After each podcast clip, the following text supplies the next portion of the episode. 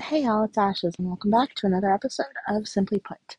Um, it has been brought to my attention that there is a word, or a phrase really, that I use that isn't understood the way that I mean it once we like cross cultural lines.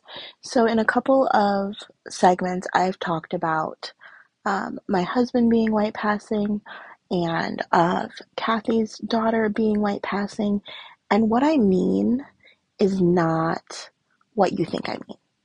And I mean something different when I say two things. When I, when I'm talking about my husband being white passing, um, I mean in the sense that he is claiming his white identity because the various brown within his familial background is from a background that is, um, is contested. And a lot of his family are French Canadian, and somewhere within that, it is um, heavily suspected that he has um, Inuit ancestry. However, um, they don't know how much, and they're not sure if that particular relative is actually related to them by blood or not, because back then, you know, somebody's aunt so-and-so may not actually be their aunt or uncle so-and-so. It could just be a family friend. And even now, like, that's true. Um, so for that, I mean, I mean something different. Not different, but tangential to what I mean when I'm talking about Kathy's daughter. When I say that Kathy's daughter is white passing, in the context in which I used it in that episode, I was talking about Dee Dee being somebody who is benefiting from her whiteness and is being taught to lean into that. And and somebody had asked me, you know, why is why is being white passing a problem? You are light-skinned, and you talk about how that protects you in various ways from some some of the heaviest forms of racism, or the benefits of being rac- racially ambiguous. How is being white passing different? Um Because it's not that you look like you're white. And it wasn't until somebody asked me that question, and then my friendly neighborhood uh, iPhone F B I agent uh, put a TikTok on the page that talked about the way that people who are actually white, who aren't working towards um, towards gain, gaining knowledge outside of that whiteness, actually actually view the term white passing. That it, it really clicked why somebody would, would have thought that. And there are benefits for being a person of color who identifies as or behaves in a way that is white passing. But those benefits come with denying where you came from. So while I am light-skinned, and that is a conversation we will have a little bit later, um, I, growing up, was striving to be white passing, striving to be able to deny fifty percent of who I am. Um, even though, like, that's really fucking cool. Like, of all of the ancestry I can have, living in, uh, growing up in the nineties in rural fucking Michigan, to be able to say fifty percent of my D N A I share with, like, Jamaican ancestors was really fucking cool, especially in the time of, like, Sean Paul, when I was the only girl who could understand what he was saying, and it had nothing to do with being Jamaican, um, but I definitely, when people said that, I was like, yeah, I'll, I'll, I'll claim that, I'll take that, um, although Sean Paul spoke just as quickly as, well, not just as quickly, but the same as Eminem, who also does not sound fast to a Michigan native. Um, oftentimes it's just how we speak. I don't think that that any of you who aren't from Michigan or haven't spent time in Michigan understand the amount that I purposefully slow myself down in order to to speak here, and how when I listen to it back, it drives me batty that I am speaking so slowly, and I actually listen to myself when I do listen to myself back um, on three x speed, because I think I speak too slow. But I understand that not everybody grew up here, not everybody can speak as quickly as I'm used to, and not everybody retains information that is spoken that quickly. So I'd rather just slow it down and like you guys will all have the option to speed it up on whatever platform you listen to it on, than to make it so fast that people are missing information. Um, so that is what I mean when I'm talking about white passing, and it's it's seen as a negative within the the people of color community, communities of color, because it really is turning your back on the roots and where you came from. And I totally get it. Uh, I was that person. I would have given a lot, a lot, um, almost anything growing up to be able to pass as white, to be able to scrub my skin to be white. And that wasn't from, like, my mom. It was just, it would make my life easier in the situation that I grew up. But one thing that I do want to talk about, about me being light-skinned, is something that I actually talked to Jordan about earlier this week. Um, for those of you who know me personally, I may be the darkest person that you encounter pretty regularly. For those of you who have just seen photos of me or watched me on YouTube, I am by no means a a dark-skinned person. I'm not even a medium-skinned person. But I was taking pictures of myself and my children um, this past week, because my son just turned twelve weeks old, and I don't know where all the time went. But I was, like, taking pictures, making memories and whatever, and I was talking about how uh, my kids are both incredibly light-skinned, and I was wondering how school would go for them. Like, my daughter starts preschool next week. Yes, today is Saturday, so she starts preschool next week, and um, I'm really excited about the amount of diversity in, in her class, and and I'm wondering how she's going to fit in.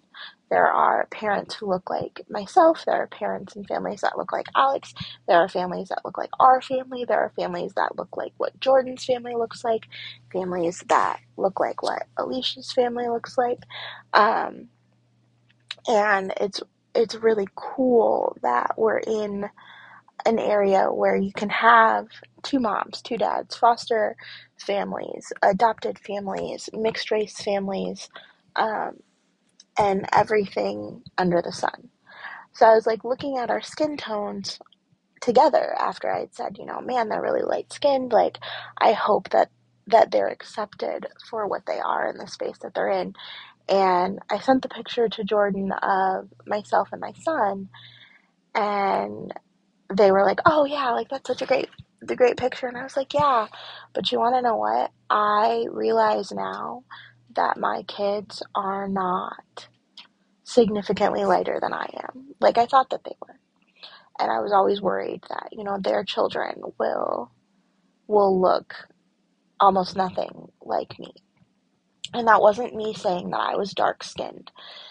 It was me thinking that they were significantly lighter than I am. And and once again, not that dark. My skin tone in almost every single uh, shade of makeup is tan. But I thought I was way darker than I was, because tan was the darkest shade in a lot of in a lot of stores growing up for makeup, so I wouldn't ever be able to find a bronzer. It was really difficult to find a blush that looked nice on me, and I was lucky if I could find a tan foundation. I would buy it in the summer, or my mom would order it from, like, a professional supply studio so that I would have something that matched my skin tone. So when I look at my kids, I'm like, man, you guys are really light. And then I see them next to me, and I see that they're not that different. It's strange, because I used to stay inside in the summer because I thought that I was too dark, and I didn't want to get any darker and then not look like my friends. And and in typical um, person of color fashion, my friends would be trying to get as tan as I want. Oh, look, I'm as dark or darker than you are. And I'm like, that is skin cancer. You are giving yourself skin cancer. Uh, and I still feel that way. Uh, the idea of tanning darker than other skin tones for the sake of tanning darker than other skin tones is a very strange, very weird, very American concept, um, which is none of my business. But I mention it because my kids are almost the same shade as I am, and I went through almost my entire life thinking that I was unreasonably dark for uh, for my area or for how mixed I am. And that is one reason that, like, makeup and westernized culture is, like, a fucky thing for your self-esteem, because me not having makeup on that shelf gave me a misrepresentation of what I looked like to the rest of the world. And in that, I almost gave that to my babies. Like, no, my daughter loves that she looks like me, and she gets really excited to do makeup with me. And, and I never put foundation on her because she's a tiny tot with fantastic skin, and because I could never share foundation with my mom, even though I desperately wanted to. Um, so I didn't think that she would be able to share foundation with me.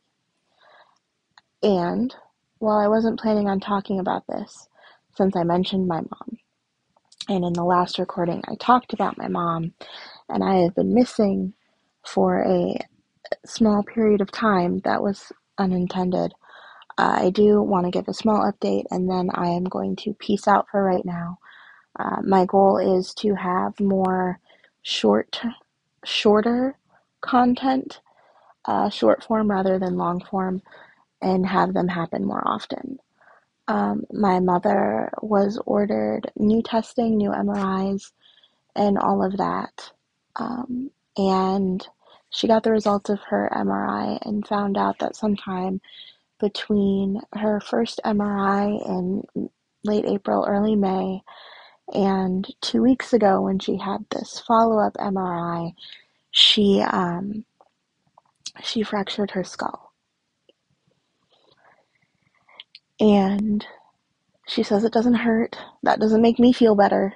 Um, she's waiting for a call back from her doctor to see a different specialist.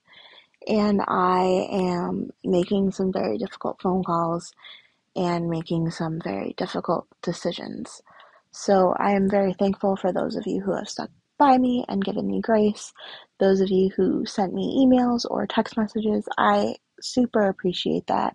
I also really appreciate the people who are, like, loving me from a distance right now as well. Um, I am struggling. And if you have listened to my content for long periods of time, you know that I would have had no intention of talking to my mother for quite some time after this. And I know that there is absolutely no reason why I have to take care of her.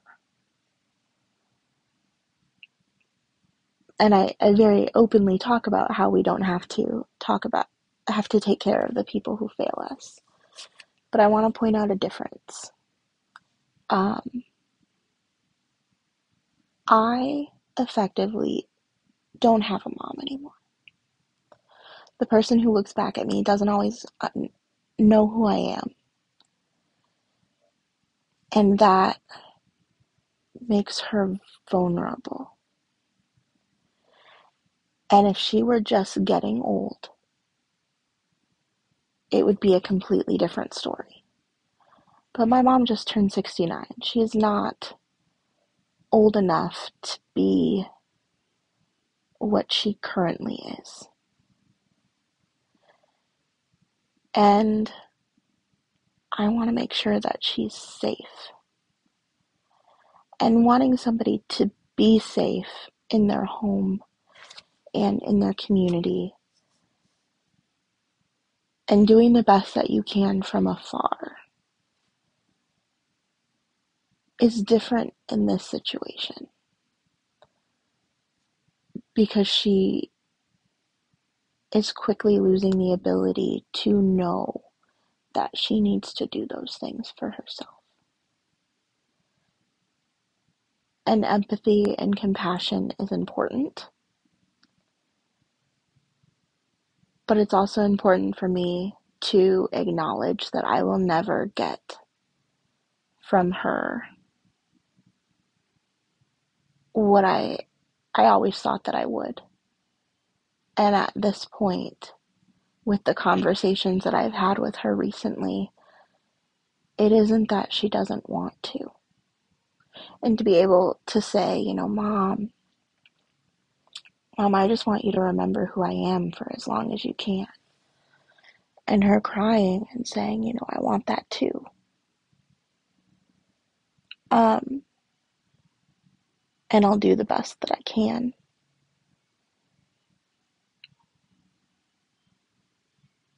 I've already started mourning the parent that I once had,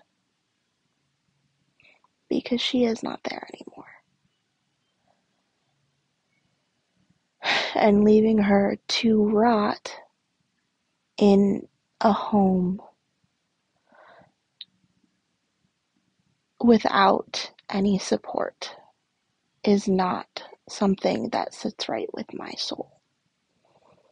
And if it sits right with yours, absolutely one hundred percent do that. I am well aware of the consequences that this will do for me and the trauma that I am accepting. And uh, I will stop avoiding therapy so that I will be able to deal with it when the time comes.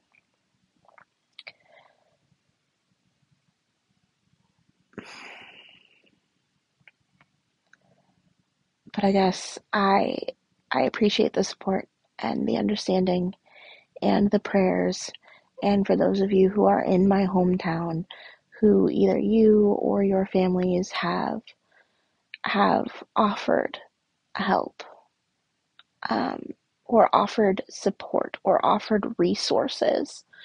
Um, I appreciate you.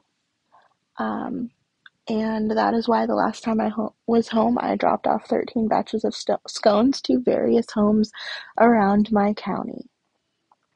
Um, but there are quite a few things that I want to talk about, and I'm really excited to get back into things once my daughter starts preschool. It'll just be me and my son, and he's like way more chill and laid back than she is right now. So I will have, hopefully, uh, plenty of time to put back into this. Uh, so until next time, stay safe.